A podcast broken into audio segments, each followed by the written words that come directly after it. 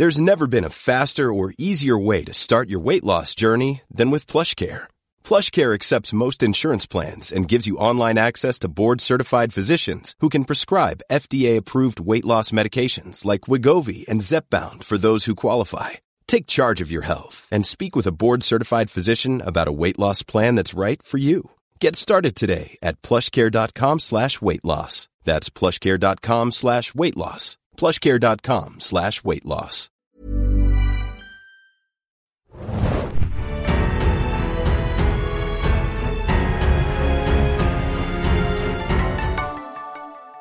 Hi, Schnitt Hanna, einmal hier vorweg. Wir hatten leider extrem viele Probleme diese Woche mit der Episode. Mario hatte eine riesige Baustelle vor der Tür, die da irgendwie extrem rumbohrte. Wir haben es, glaube ich, ziemlich cleanen können, aber ja, das war natürlich extrem nervig. Und bei mir verabschiedete sich ab Minute neunundzwanzig mein Mikrofon. Danach mussten wir dann auf die Notfallaufzeichnung zurückgreifen, die speziell anfangs nicht besonders gut klingt, nachher nur ein Stück weit besser. Also ja, nicht optimal gelaufen, aber ich hoffe, es ist trotzdem eine schöne Folge geworden. Also, jetzt geht's los. Ahoi und herzlich willkommen zur Serienjunkies Podcast-Besprechung der Game of Thrones Prequel-Serie House of the Dragon, diesmal zur siebten Episode, die wie die Heimatinsel vom Seepferdchenhaus Velaryon heißt, nämlich Driftmark. Ich heiße Björn und bin euer Moderator und mit mir an den etwas unterbelichteten Traumstrand gespült worden mal wieder die liebe Hanna. Hallo. Moin, moin. Und natürlich der liebe Mario. Hey. Hey, hey. Ich hoffe, ihr habt äh, sicherheitshalber eure Schutzbrillen aufgesetzt für diese Folge und vielleicht auch einen guten Lippenbalsam zur Hand. Bevor es aber richtig losgeht, hatten wir letzte Woche wieder ein paar News zu Hottie. Ähm, da war zum einen etwas Kleineres, dass nämlich eine weitere Produzentin von Bord gegangen ist, Jocelyn Diaz. Wir bleiben trotzdem, glaube ich, noch dabei, dass wir da jetzt keine größere kreative... kein Schisma oder sowas hinter den Kulissen drin sehen. Ich denke, das hat äh, einfach vertragliche Gründe in dem Fall gehabt. Aber viel wichtiger noch die Frage, wann eigentlich die zweite Staffel, die hier bestellt wurde, vielleicht starten könnte. Und da hat eine spanische Zeitung jetzt in Erfahrung bringen können, dass die Dreharbeiten in der Stadt Cáceres, die ja als Kulisse für King's Landing gilt, im Frühling zwanzig dreiundzwanzig stattfinden. Also es geht von äh, März bis Juni und ja, also Hanna, glaubst du, wenn dann die Dreharbeiten, zumindest die Außendrehs für King's Landing stattfinden, was denkst du denn, wann wir dann vielleicht die zweite Staffel ungefähr uh, äh, erwarten können? Oh shit, mit der ganzen, oh, mit den ganzen C G I und so und Drachen. Shit, mhm. Also ich glaube, wir müssen, wir müssen Daumen drücken, dass wir es dann in dreiundzwanzig noch sehen, vielleicht Dezember oder so. Oh. Was sagtest ja. du, Juno? Nee, wann, wann waren die Dreharbeiten? In Spanien? Also im März, im März sind erstmal die Vorbereitungen, bevor die überhaupt eine Kamera anschalten, muss ja erstmal ganz viel auch an Bühnen und so dort aufgebaut werden und bis Juni sollen ja. dann die Drehs laufen. Ja, also drücken wir die Daumen, dass parallel vielleicht schon das C G I mhm. teilweise gemacht wird. Ja, ich glaube Daumen drücken für dreiundzwanzig. Mhm. Aber sag mal, wie sieht das denn mit der Vorlage aus? Wie viel haben Sie denn von Fire and Blood jetzt gefühlt schon erledigt? Also das ist, Fire and Blood ist ja, geht ja noch weiter, ne? Also die Frage ist mhm. ja auch, und soweit ich das auch mitbekommen habe, dachte ich immer, es sollen zwei bis drei Staffeln werden für Dance of Dragons. Mhm. Oder? So. Und ich finde, wir sind... Das könnte sich gut ausgehen, ja. Und wir sind, finde ich, schon ganz schön weit im Dance of Dragon. Also weiter, als ich es jemals für möglich gehalten habe. Ja. Also sprich... Mit den ganzen Zeitsprüngen, ja. Man könnte eigentlich diesen Story-Arc meiner Meinung nach auch in zwei Staffeln beenden und dann halt weiter in der Geschichte voranschreiten, was ich aber nicht glaube, dass sie es machen. Aber sag ich mal, die Kapitel, yeah. die sich um dieses Thema drehen, wir sind schon ziemlich weit, würde ich sagen. Du bist ja mhm. aktueller, Björn. Ja. ja, das ist eine super spannende Frage und dazu hatten wir letzte Woche auch ein recht interessantes Interview von dem Showrunner Ryan Condal. Der hat gegenüber dem Blog Westeros Punkt org äh, nämlich... Ich weiß nicht, inwiefern das jetzt wirklich ernst zu nehmen ist oder ob das nur so ein bisschen ein kleines Spielchen von ihm ist. Er hat äh, jedenfalls gesagt, dass die Serie nicht grundlos House of the Dragon heißt und nicht Dance of the Dragon, Dragons. Ähm, das heißt, es geht wirklich um die Targaryen-Geschichte und nicht nur um diesen einen Bürgerkrieg, der da behandelt wird. Und es klang so ein bisschen so, als ob er da mit einer Art Anthologieserie auch liebäugelt, dass dann vielleicht nach zwei, drei Staffeln Dance of the Dragons wirklich dann das nächste äh, Kapitel aufgeschlagen wird. Vielleicht Aegons Eroberung hat er so ein bisschen angedeutet, dass er das spannend fände, was ich überhaupt nicht so sehe, weil da eigentlich wenig Drama äh, passiert, weil es läuft ja alles ziemlich easy, mehr oder weniger für Aegon. Aber es gäbe ja auch noch die Blackfyre Rebellion und auch noch viele andere Sachen, die vielleicht spannend wären. Aber ja, ist die Frage, ob das dann wirklich so kommt, dass es eine Anthologieserie wird. Ich würde ja gerne dann in Blackfyre gleich weitergehen. Also das würde ja, ich auch absolut favorisieren. Aber ja, also Mario, es, wir sind, wir sind schnell. Wir sind sehr schnell, würde ich sagen. Mhm. Es hat mich auch total überrascht. Wir hatten ja auch letzte Woche daran schon ein bisschen Kritik geübt, dass es vielleicht auch zu schnell geht. Aber diese Folge haben wir zumindest keinen Zeitsprung. Wir sind weiterhin im Jahr hundertzwanzig nach Aegons Eroberung, so wie letzte Woche auch ungefähr. Genau, deshalb würde ich sagen, kommen wir direkt mal zu den Eckdaten der neuen Folge. Sie heißt, wie gesagt, Driftmark. Ähm, wir haben diesmal knappe sechsundfünfzig Minuten, womit es sogar eine der kürzesten Folgen dieser Staffel ist, obwohl es sich eigentlich nicht so anfühlt, weil es sehr, sehr voll ist. Das Drehbuch stammt diese Woche von einem Neuling, Kevin Lau heißt der. Der hat zuletzt auch in der, in der letzten Staffel Westworld mitgeschrieben. Die Regie hat einmal mehr Miguel Sapochnik übernommen, ähm, der auch letzte Woche schon dra- da, äh, letzte Woche schon dran war und auch beim Pilot. Ja, und Hanna, du hattest ja mal die Theorie, dass er so ein Long-Night-Trauma von Game of Thrones noch hat mit den ganzen Nachtdrehs. Wie siehst du denn das jetzt? Hält die Theorie weiterhin? Ich finde, die Theorie hält, weil ich habe das Gefühl, Sapochnik ist so traumatisiert von diesen Drehs, dass er jetzt nie mehr im Dunkeln drehen wird. Oh Gott, ja. Und somit irgendwie Day for Night gedreht hat. Und ich muss sagen, mir hat es nicht so ganz getaugt, wenn ich das schon vorwegnehmen darf. Ja, ja, The Long Day for Night war sehr, sehr auffällig, oder? Ich dachte aber eher, es hat was mit den Kinderdarstellenden zu tun, weil vielleicht dürfen die nicht so spät aufbleiben. Aber das ist eine gute Theorie, daran habe ich gar nicht gedacht. Das kann natürlich auch sein, aber ja, also ich fand... Dann hätte man auch, ich finde, es hätte auch mehr Vollmond sein können. Also ich weiß nicht, ich finde, wenn man bei Vollmond an einem Strand war, wo keinerlei Lichtquelle drumherum ist, kann es auch ruhig ein Tick heller sein. Also ich habe immer das Gefühl, du könntest theoretisch lesen am Strand in Vollmond. Sie haben auf jeden Fall versucht, mit dem Mondlicht so ein bisschen zu kaschieren, aber es war trotzdem an vielen Stellen sehr auffällig, ne? Man hätte den Darstellern einfach Sonnenbrillen aufsetzen sollen, dann hätten sie nicht so ihre Augen zusammengekniffen mit der Sonne. Das wäre, glaube ich, besser gewesen. Ich habe meine Augen derbe zusammenkneifen müssen. Also ich fand es sehr anstrengend. Gut, wir greifen schon ein bisschen vorweg. Ich habe das Fass aufgemacht, ich mache es wieder zu. Wir kommen nämlich zunächst noch zu dem Intro. Und Mario, ja, du hast ja letzte Woche versprochen, dass du das diese Woche übernehmen willst, richtig? Du schaffst. Na, Hanna, möchtest du vielleicht? Also ich muss auch gestehen, ich habe versucht, darauf zu achten, aber das sind jetzt so viele Blutstränge, dass ich auch langsam nicht mehr mitkomme. Also ja. Mir ist nochmal aufgefallen, was ich, glaube ich, letzte Folge oder vorletzte Folge vergessen habe zu erwähnen. Wir sehen diesen wunderschönen Helm von Daemon, ne, und seine Töchter. Mhm. Finde ich, den kann man sehr, sehr gut erkennen. Aber der Rest, finde ich, ist, ist mir zu schnell und zu vollgepackt. Also ich erkenne da wenig, aber es sind sehr viel mehr Blutströme dazugekommen. Ich hatte ja. auch die ganze Folge Probleme damit, mich zu erinnern, wer wessen Kinder sind und warum es jetzt welchen Beef gibt. Da muss man ja schon froh sein, dass die, äh, die Bastarde existieren, weil wenn die alle so blond wären dann, oder weißhaarig wären, dann wäre das ja komplett unmöglich langsam. Ja, wir kriegen ja bald auch Gimmicks, die helfen, äh, Augenklappen und vielleicht noch verschiedene ja. andere Sachen, damit man die auseinanderhalten kann.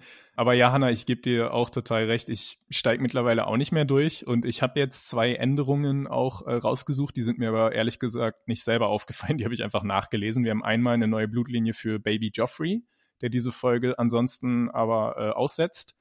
Und wir haben Laenors Button, der anscheinend, ich konnte es, obwohl ich es nachgelesen habe, ich konnte es nicht wirklich erkennen, ob das jetzt wirklich so ist, aber manche Fans sagen einfach, dass der Button von Laenor blutet.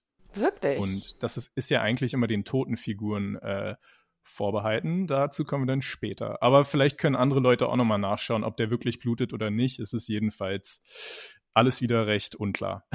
Das Intro ist ein bisschen kompliziert mittlerweile. Genau, ansonsten würde ich sagen, kommen wir direkt zur Episode und wir fangen mit einer sehr atmosphärischen Szene an. Wir haben eine Seepferdchenbestattung oder eine Seebestattung für Lady Laena mit sehr finsteren Blicken, die dort ausgetauscht werden. Das erinnert ein bisschen an einen Mexican Standoff statt an eine Trauerfeier. Dort haben wir dann auch den Trauerredner Aemond Velaryon, den wir auch schon von dem Krieg der Stepstones kennen, gespielt von Will Johnson, der in seiner Trauerrede sich nicht, äh, es sich nicht nehmen lässt, auch ein bisschen gegen Rhaenyras Kinder zu sticheln. Es hat sich anscheinend auch zu ihm schon rumgesprochen, dass das vielleicht gar nicht echte Velaryons sind.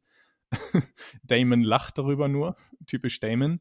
Aber meine erste Frage wäre, Mario, wir haben jetzt ja schon zwei verschiedene Bestattungsriten von, äh, von den Familien Targaryen und Velaryon gesehen. Hättest du lieber eine nasse Velaryon-Bestattung oder eine feurige Targaryen-Bestattung? Uh, ich fand die eigentlich beide ganz gut. Also feurig wirkt so ein bisschen cleaner, ne? Wenn da irgendwelche, der Gedanke, dass dann irgendwann irgendwelche Krebse in mir rumgurken, finde ich nicht so geil. Hättest du nicht auch viel lieber, Mario, du als Nordlicht, genau wie ich, ich, hätte, ich fand den Text ja sehr schön. Also ich fand es hier in der Szene recht anstrengend, die Untertitel zu lesen und die ganzen Blicke zu verfolgen. Ich finde, da musste man sich auch extrem konzentrieren. Aber ich fand so schön dieses mit den Winden. Ich fand schön, wie er auch sagte, irgendwie, your nets be as full as your heart. Also ich fand die ganzen Anspielungen auf Wasser und Segeln fand ich wahnsinnig schön. Und ich glaube, das, da würde bei mir dann auch die Wasserbestattung, glaube ich, siegen. Ja, ähm, wir haben da nämlich auch Verweise auf den Merlin King. Das ist die Gottheit, den die Velaryons anbeten. Das ist einfach der Gott dieser Narrow Sea, der Meerenge zwischen Westeros und ähm, Essos. Ich fand die, diese Aspekte, das Mythologische, auch super schön und allgemein, wie ich schon gesagt habe, sehr atmosphärisch. Der ganze Einstieg hat mir auch super gut gefallen. Ich dachte mir nur, so tief ist das Wasser an der Stelle gar nicht. Wäre es nicht ein bisschen besser, wenn es da mehr als äh, vier Meter tief wäre, wenn da einfach so ein Haufen Särge sich aufstapelt, weil irgendwann Äh, ragen die ja wahrscheinlich auch bis zur Oberfläche. Das ist, da müssen sie sich einen neuen Ort suchen vielleicht. Hey, the sea is always right. Also, oh, oder es sind auflösende Särge. Die sahen nicht sehr auflösend aus. Ich glaube, die waren aus richtig festem Stein. Aber ja, gut. Wäre natürlich auch blöd, wenn die, wenn die äh, Überreste dann irgendwann da raus, rausrutschen. Aber gut, äh, aber, aber insgesamt... Klammer. Ja, vielleicht haben ja. die auch verschiedene Stellen, weißt du? Vielleicht gibt es dann irgendwie äh, in Driftmark einfach fünf, sechs, sieben Beerdigungsplätze, wo man so eine Rampe hat, wo man Leute runterschieben kann. Das kann natürlich sein, ja. Das stimmt. Aber das fand ich toll. Also ich fand toll, dass alle so auf den Klippen irgendwo standen. Ich fand diese Inszenierung, hat mir unheimlich gut gefallen. Und dass es doch sehr simpel war. Also das war ja wirklich nur auf den, auf den Steinfelsen gedrückt. Ja, ich würde sagen, wir halten fest, die Velaryons haben ein bisschen äh, die coolere Bestattungskultur im Vergleich zu den Targaryens, äh, aber auch nur ein bisschen, beide sind sehr cool. Nach dieser Szene haben wir auch einen, einen besonderen Shot, der, das kam jetzt in der, in der Serie gar nicht so klar raus, aber da würde ich dann vielleicht mal einfach das Buch auch heranziehen. Dort wird nämlich betont, dass während dieser Trauerfeier für Lady Laena einfach so viele Drachen an einem Ort versammelt worden waren, nämlich auf dieser Insel Driftmark, wie es wahrscheinlich vorher und auch nachher in Westeros nie wieder der Fall war. Also die haben da so ein Guinness-Buch der Weltrekorde gebrochen für die meisten Drachen an einem Ort. Und Hanna, ich weiß nicht, möchtest du uns mal so ein bisschen durch, durchführen, wen wir da so unter anderem alles sehen? Uh, ich habe mir jetzt keine extra Notizen gemacht, aber ich habe versucht, vor allem Sunfire zu erkennen. Und ich meine, ihn auch mhm. irgendwo gesehen zu haben. Wir erinnern uns, das ist der sehr, sehr schöne, es soll der wunderschönste Drache von ganz Westeros sein, äh, der Drache von Aegon. Und mhm. halt golden, also soll goldene Flügel haben oder einen goldenen Körper. Also insgesamt halt wunder, wunderschön. Bei den anderen Drachen war ich mir gar nicht so sicher, wer jetzt was ist. Ähm, ich fand es aber auch sehr bewegend, die alle zu sehen über Driftmark. Ähm, ich glaube, du bist vielleicht besser vorbereitet, sorry. Ja, also ich glaube tatsächlich, von Sunfire haben wir auch wirklich keine nähere Einstellung bekommen. Das wollen sie sich dann vielleicht noch äh, aufsparen, wenn der Drache auch ein bisschen größer und noch älter ist, weil jetzt müsste er auch noch ungefähr so alt sein wie Aegon. Ähm, Aber natürlich haben wir Syrax und Caraxes, die Drachen von Rhaenyra und Daemon, die mitgereist sind. Wir haben den Drachen von Rhaenys, der Maelys heißt, glaube ich. Wir haben den Drachen von Laenor, äh, nämlich Seasmoke. Wir haben den nun vakanten Drachen Vega von der leider verstorbenen Laena. Und wir haben auch Moondancer von der kleinen Tochter Baela. Wir erinnern uns, Rhaena hat noch keinen Drachen. Und was, finde ich, sehr schade ist, dass es nicht besser herausgearbeitet wurde. Wir haben tatsächlich auch den inzwischen äh, geclaimten Drachen von Helaena, nämlich Dreamfire. Das ist von H B O auf der Webseite so bestätigt worden, dass Dreamfire da äh, zu sehen ist auch.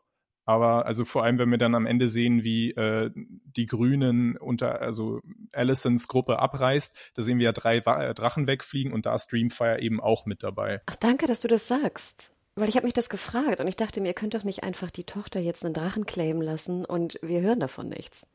Aber ich fragte ja. mich, wer der Dritte ist im Bunde und dachte mir schon, okay, das muss Dreamfire eigentlich sein. Und wir haben ja noch die zwei Drachen von den von den äh, Bastarden, wie Mario vorhin schon sagte. Sorry, von äh, Luke und Jace. Also das ist ja hier, wie heißt sie? Ähm, Vermax ist es, glaube ich, der eine, oder? Oh, ich kann ja, die noch Vermax ist von Jace und Arax ist von Luke, genau. Übrigens, Hanna, nach königlichem Dekret wärst du jetzt einen Kopf kürzer. Dadurch, ja, stimmt. Nee, nee, ich hätte eine Zunge weniger. Also meine Zunge weniger. Ja, ja, genau. Bei, bei Vermax und Arax weiß ich aber gar nicht, ob die wirklich mitgereist sind, weil die sind noch recht klein. Gesehen haben wir sie jetzt, glaube ich, nicht explizit. Ach ja, stimmt auch wieder. Hm. Also wie viele Drachen sind es jetzt insgesamt? Viele. äh, plus, minus, äh, warte, sechs, sieben, acht. Acht sollten es sein. Ja. Und dann müsste ja nächste Folge wieder irgendwie das Drachenclaim losgehen, ne? Weil Laenors ist ja jetzt auch up for grabs. Das ist eine große Diskussion, Mario, weil eigentlich ist Laenor mhm. ja nicht tot. Aber der wird den Drachen ja nicht mitgenommen haben auf seinem kleinen Hau-ab-Boot. Ja, aber ein, aber ein Drache kann eigentlich nur einen Reiter haben. Und egal, ob er jetzt da ist oder nicht, ah. solange er lebt, äh, also das, da müssen wir nachher nochmal drüber diskutieren. Das ist, glaube ich, äh, gibt ja. viele Theorien. Genau. Das ist eine echt spannende Frage. Aber gut, das war einfach mal wichtig, dass wir festhalten, äh, dass es schon was sehr Besonderes ist in der Geschichte von Westeros, dass einfach so viele Drachen an einem Ort waren. Äh, hätte die Serie gerne noch ein bisschen unterstreichen können, aber wir kriegen ja dafür später noch eine, eine besondere Drachenszene, die das vielleicht ein bisschen wettmacht. Dafür würde ich jetzt aber mit euch ganz gern zum anschließenden Leichenschmaus übergehen. Und wow, es passiert, es passiert sehr, sehr viel. Ich würde einfach mal euch fragen, über was ihr dort sprechen würdet. Also über was wollt ihr sprechen? Was hat euch besonders äh, ins Auge gestochen? Oh Gott, was ist euch ins Auge gestochen in dieser Szene? Seit wann ist Otto wieder Hand? Yeah, frisch. Gute scheinbar. Frage. Mhm. Ja. Wie, was, wie findest du denn das, Mario? Ich dachte, ich hätte was verpasst. Äh, ja, wir haben das ja, also es ist offscreen passiert. Ähm, ja, wir, das scheint wohl vorher passiert zu sein, wo ich mich auch frage, gibt es im, im, in, den ganz, in ganz Westeros nicht vielleicht jemanden, der besser passen würde? Das fand ich ein bisschen inkonsequent von, ja, von Viserys, dass er jetzt doch einfach wieder da zurückgreift. Also ich denke, das ist auch eine sehr wichtige Entscheidung, die er wieder einmal leider falsch getroffen hat. Ich finde es auch absolut äh, unverständlich und es nervt mich, dass die Serie immer wieder diese, diese Logiklöcher einfach mit kleinen äh, Zeitsprüngen übergeht, weil ich will einfach die Szene sehen, wo Alicent Viserys erklärt, warum Otto zurückkommen muss. Ich will das sehen, weil ich glaube das nicht, dass immer Alicent diese ganzen Überzeugungsarbeiten einfach offscreen leistet. Äh, mich hat's auch irgendwie gestört. Aller, ich denke mir nämlich auch, eine viel logischere Wahl, und es wird auch im Buch einmal so angedeutet, dass das im Raum stand, wäre natürlich Rhaenyra als, als neue Hand des Königs, oder Hanna? Boah, das weiß ich gar nicht. Sind die Hände, sind die, die Prinzen oder die Thronfolger vorher Hand? Ich meine nicht. Oftmals nicht, schon, doch. Ja, ich dachte, man wollte das irgendwie trennen. Ich dachte mir nur, ich hätte sogar eher fast noch hier den, den Bruder von Corlys genommen. Gut, er ist ja auch mehr so ein mhm. Meer-Dude, aber äh, selbst einen Lannister, ich glaube, selbst den Lannister hätte ich eher genommen. Vielleicht den netten Zwillingsbruder, weißt du, nicht den Lannisterin, sondern den anderen. Äh, du hättest irgendjemand ja. nehmen können oder einen, einen Tully oder einen, einen Tali. Ich habe keine Ahnung, wer da noch alles rumläuft. Äh, ja. Alle wären besser gewesen, glaube ich, als zurück zu dem zu gehen, den du entlassen hast. Was ist das auch für ein Zeichen nach draußen hin? Ja. Eine andere logische Wahl wäre Grandmaster Melos, der auch ein sehr enger Vertrauter von Viserys ist, wurde auch überhaupt nicht ins Spiel gebracht. Also ich finde es einfach merkwürdig, weil wie gesagt, buchstäblich jeder andere wäre eigentlich qualifizierter als der Mann, der deshalb entlassen wurde, dass er schlechte Ratschläge gegeben hat. Hm. Ich fand es sehr interessant, ja? Also darauf habe ich, glaube ich, am meisten geachtet, auf die Blicke von Rhaenyra zu allen. Also die Blicke von Rhaenyra zu den ja, halb Waisenkindern, die Blicke von Rhaenyra vor allem zu Daemon, das fand ich immer sehr, sehr spannend. Also ich mhm. äh, habe versucht, wirklich da dem zu folgen, auch Viser- Viserys, welche, welche Blicke sie ihm gibt, äh, natürlich auch äh, an Alicent. Also für mich war Rhaenyra so der, der Punkt, an dem ich mich orientiert habe und fand es sehr interessant und ich glaube auch im Endeffekt kann ich die Blicke zu Daemon immer noch nicht so hundertprozentig deuten. Ich fand aber sehr schön, wie sie auch sagte zu Jace was, glaube ich, geh mal hier zu deinen, oh Gott, was sind das? Nicht Cousinen? Sind das Cousinen? ja, ja, über ne? Laenor nämlich. Genau, Laenor okay. und Laena sind ja, sind ja Geschwister. Okay, so. Hoffentlich. Ähm, dass er so die, die Hand hielt, ne? Und dass er natürlich auch so ein bisschen traurig ist, weil er würde ja gerne auch trauern hier dem äh, Harwin Strong, ne? Er sagt das ja explizit. Und sie, äh, ja, sagt, macht das so, so ein bisschen runter und sagt, jetzt musst du irgendwie für die irgendwie stark sein und denen Beistand leisten. Also das waren so meine Punkte, die ich am spannendsten fand da auf der Terrasse. Aber was ich toll fand, war, sie haben es ja wirklich auch draußen, schätze ich mal, gedreht. Ich liebe es, wenn da so der Wind weht. Und da natürlich mhm. jetzt auch Viserys zum Beispiel seine langen, dünnen Fitzelhaare hat, sieht man diesen wehenden Wind wahnsinnig schön. Und ich finde, das sah unfassbar authentisch aus. Das hat mir sehr ich gut liebe gefallen. Ottos Frisur. Ja, und der die, sieht genau. einfach so zerzaust aus. Der braucht mal einen Drei-Wetter-Taft äh, Haarspray oder sowas. Was war da mit Aegon los? Als Otto ihn da holt aus der Ecke? Genau, Aegon ist, glaube ich, das soll so ein bisschen deutlich gemacht werden. Er soll halt jugendlicher sein. Er langweilt sich ja auch schon bei der Beerdigung und trinkt natürlich und will eigentlich mehr mit Frauen irgendwie flirten oder sie belästigen, wie auch immer wir es definieren. Ähm, ich glaube, das ist so typische pubertäre Teenie-Kram. Aber er sitzt da doch nur in so einer Ecke ja. rum. Was ist da los? Ja, er soll sich ja männlicher irgendwie oder er soll er soll sich benehmen wie ein Thronnachfolger und nicht betrunken da irgendwie auf dem Boden sitzen, oder? Das habe ich so ein bisschen davon genommen. Ja, wir haben auch die sehr spannende, ich denke auch, dass einfach gezeigt werden, vor allem im Kontrast zu Aemond, wo wir dann später noch dazu kommen, der für sein für seine Familie sehr, sehr viel leistet diese Woche. Er ist auf jeden Fall der M V P der Grünen ähm, und im Gegensatz dazu der der ältere Bruder Aegon, der einfach ein ziemlicher Fuck-up ist gerade, also sich da nicht benimmt und dann auch von seinem Opa Otto einen Tritt in den Hintern kriegt. Aber ich finde bei Aegon eine viel spannendere Szene die, wo er mit seinem Bruder Aemond darüber redet, dass er seine Schwester Helaena nicht heiraten will, ähm, weil er sie weird findet, auch wenn sie beide auf lange Beinchen stehen. Aber ähm, anscheinend ist jetzt nämlich der Vorschlag von Rhaenyra, dieser Friedensvorschlag aus der letzten Woche, dass Jace und Helaena heiraten könnten, ist nun endgültig vom Tisch, weil Alicent und Viserys nun ihre eigenen Kinder Aegon und Helaena sozusagen verlobt haben. Was ja krass ist, was ja auch so ein bisschen, sag ich mal, gegen Alicents eigentlich Religion und ihre... ja, ihre Art des Denkens eigentlich spricht. Ja, so halb, ne? So halb, weil es gab ja unter König Jaehaerys, also dem Vorgänger von Viserys, irgendwann diesen super genialen Trick, dass er mit dem, mit dem High Septon, der ja auch damals in, äh, in der Heimatstadt von Alicent, in Old Town residiert, abgesprochen hat, dass diese Inzest, äh, dass dieses In- Inzest-Tabu für die Targaryens nicht gelten soll, weil sie einfach andere Menschen sind. Sie sind aus Old Valyria und deshalb gelten die normalen Regeln der ersten Menschen und Andalen oder der Nachkommen dieser Leute nicht für die Targaryens. Also ich glaube, offiziell ist es mit dem, mit dem Papst, dem sich Alicent unterwirft, auch okay. Deshalb geht es eigentlich auch. Ich dachte eher, dass man es wirklich so jetzt macht, dass sie so sehr in diesem Disput verhaftet ist, dass sie selbst diese Art von Regel, die sie vielleicht mal selbst für sich aufgestellt hat, dass sie damit bricht, um einfach weiterhin die Oberhand zu haben. Ja, interessant. Allgemein zur Motivation von Alicent haben wir später dann bei ihrer großen Ausbruchsszene wahrscheinlich auch noch ganz, ganz interessante äh, Diskussionen zu führen. Wir haben ja auch zum Thema Eifersucht nochmal einen neuen Aspekt dazu bekommen, aber das würde ich dann einfach nach hinten schieben. Also ich fand ja auch sehr bezeichnend dann, wo alle irgendwie zu Bett gehen sollen und die Day-for-Night-Abdunklung begann, haben wir ja auch diese sehr besondere Szene, wo dann äh, Viserys gehen will und zu Alicent Emma sagt, Emma, go to bed. Also ich denke, das soll ja auch nochmal diesen geistigen Verfall, also wir haben ja vorher immer den körperlichen Verfall gesehen, aber jetzt nochmal der geistige.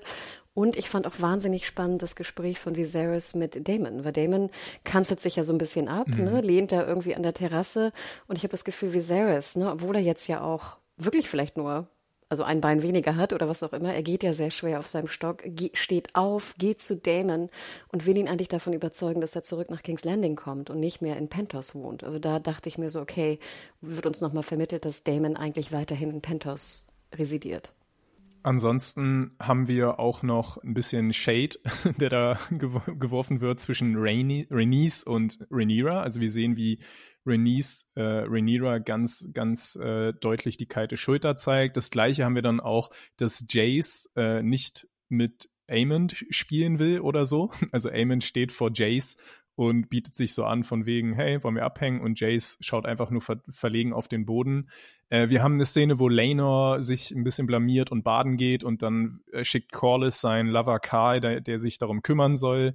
Und wir haben auch noch eine ganz interessante Szene zwischen Sir Criston und Alicent, die über Laerys Strong tuscheln, der jetzt ja der neue Lord von Harrenhal ist. Und ich weiß nicht, wie es euch ging, Mario, Ich frage mal dich, hast du das Gefühl, dass da zwischen Criston, dass da so ein bisschen Eifersucht mitschwingt, dass er einfach merkt, dass dieser Laerys jetzt irgendwie auch im Team Alicent dabei ist und er vielleicht die Angst hat, dass er nicht mehr die Nummer eins von ihr ist? Ich glaube, der hat einfach keine gut, kein gutes Gefühl, was den angeht. Er ist ja ihr Beschützer. Und äh, mhm. irgendwie bekommt ja niemand gute Vibes von dem. Und er will ja auch ständig sich bei ihr irgendwie zum äh, reinschleimen. Deswegen, vielleicht fällt ihm das so auf. Also ist mehr so ein Beschützerinstinkt, würdest du sagen, nicht, dass, dass Criston da Angst um seine eigene Position hat? Nein, die, die erfüllen ja komplett andere Funktionen. Also der ist ja... Ich glaube nicht, dass sich mhm. hier der Herr Ritter durch den Littlefinger Light hier in bedroht fühlt. Ich finde es übrigens sehr amüsant, dass Qarl in bester George R. R. Martin-Manier mit Q geschrieben wird. Ja. So extra. Your Patron, ja, stimmt. Ich habe auch eher so creepy Vibes von, von Laerys äh, rausgezogen und auch eher, genau wie Mario, dachte ich mir, dass, mhm. dass Sir Criston sie eher beschützen will, im Sinne von vor dem Creep. Ja, okay. Auf jeden Fall finde ich es auffällig, dass einfach die, die Grünen, äh, das Team von Alicent, sich anscheinend auch nicht alle ganz, ganz grün miteinander sind. Ähm, also irgendwelche Spannungen scheinen da vielleicht doch noch da zu sein. Ja, Spannungen äh, sind vielleicht auch das richtige Thema für die nächste Szene. Da haben wir dann unser liebstes Ehepaar, unser Traumpaar von, von Westeros, Rhaenys und Corlys, die an einem intimen Moment, äh, in einem intimen Moment am Kamin miteinander sprechen. Und es geht um die wichtige Frage der Thronfolge des äh, Treibholzthrons, den es ja auch noch gibt. Also die machen jetzt noch eine zweite Thronfolge, äh, Streitsituation auf. Ähm, Wunderschöner Satz, der dort fällt von Corlys: History does not remember blood, it remembers names. Und wir haben so ein bisschen den, den, die Situation des Rhaenys. Dafür ist, dass Baela, also die, die ältere der beiden Zwillingstöchter von Laena, irgendwann mal auf dem, auf dem Thron sitzt und die Driftmark beherrscht und damit auch wieder diese weibliche Linie vertritt, an der sie ja einst gescheitert ist, was den, was den eisernen Thron angeht. Wohingegen Corlys an Luke, Lucerys, festhält, der ja der irgendwann mal der letzte, äh, älteste männliche Velaryon sein wird, wenn sein älterer Bruder Jace dann den eisernen Thron erbt und dann ja auch seinen Namen Velaryon ablegt, um ein Targaryen zu werden. Also äh, ja, Blut oder Namen, auf wessen Seite wart ihr da in dieser Diskussion? Was hat für euch, was ist euch mehr eingeleuchtet? Ja, schwierig. Also ich konnte beide Seiten gut verstehen. Prinzipiell möchte ich ja immer auf Rhaenys Seite sein, aber ich dachte mir auch so, boah, wie hart. Also wenn du jetzt wirklich Baela zum, zum, zur, zur Herrscherin von Driftmark machst oder zur Erbin, dann sagst du eigentlich sehr, sehr deutlich, dass das nicht die Kinder sind von Laenor. Und äh, den Einwand hat ja auch Corlys vorgegeben, meine ich. Mhm. Ne? Er meinte ja auch so, Gott, mhm. das können wir irgendwie nicht machen. Was ich auch verstehen kann. Also ich kann beide Seiten verstehen. Natürlich wünschte ich mir eine, eine weibliche Erbin des äh, Driftwood Thrones, aber ich finde, man kann es eigentlich nicht machen momentan. Du kannst nicht die die die Frage, ob das wirklich die Kinder sind von Laenor, noch weiter verstärken dadurch.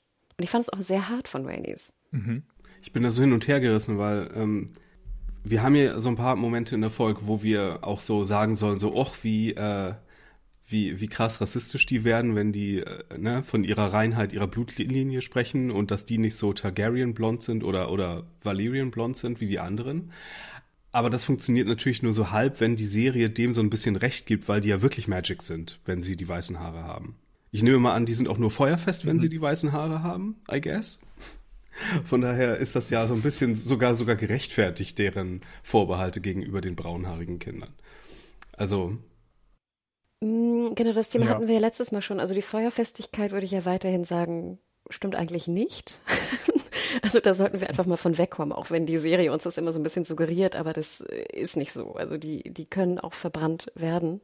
Vielleicht noch ein Punkt, kann ich einmal schon Feedback vorweggreifen. Und zwar haben wir eine Mail bekommen, auch von Nikolai, zu dem Kommentar von Mario bezüglich der, der Magic, der, der Zauberhaftigkeit der Targaryens. Er schreibt zum Beispiel: Was die Magie angeht, so ist es bei den Targaryens und ihren Drachen zwar ans Blut gebunden, aber wir haben doch auch genug Beispiele von Magie in Westeros und Essos, die von gewöhnlichen Volk, vom gewöhnlichen Volk in Anführungsstrichen verübt wird.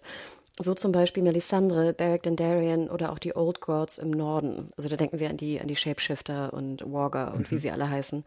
Ähm, also Mario, du hast natürlich recht, dass diese blonden Haare irgendwie Magic-Kraft in der Serie zumindest ausstrahlen sollen. Denke mal dran, dass Rhaenys eigentlich dunkelhaarig ist in den Büchern und also auch, und auch die Kinder, ja, also hier die, auch wenn du sagst, sie sind nur halb von Rhaenyra und die haben braune Haare, können die ja, haben die ja trotzdem ganz viel Magic-Shit in sich. Das sind Drachenreiter und die haben ja auch dieses mhm. Blut.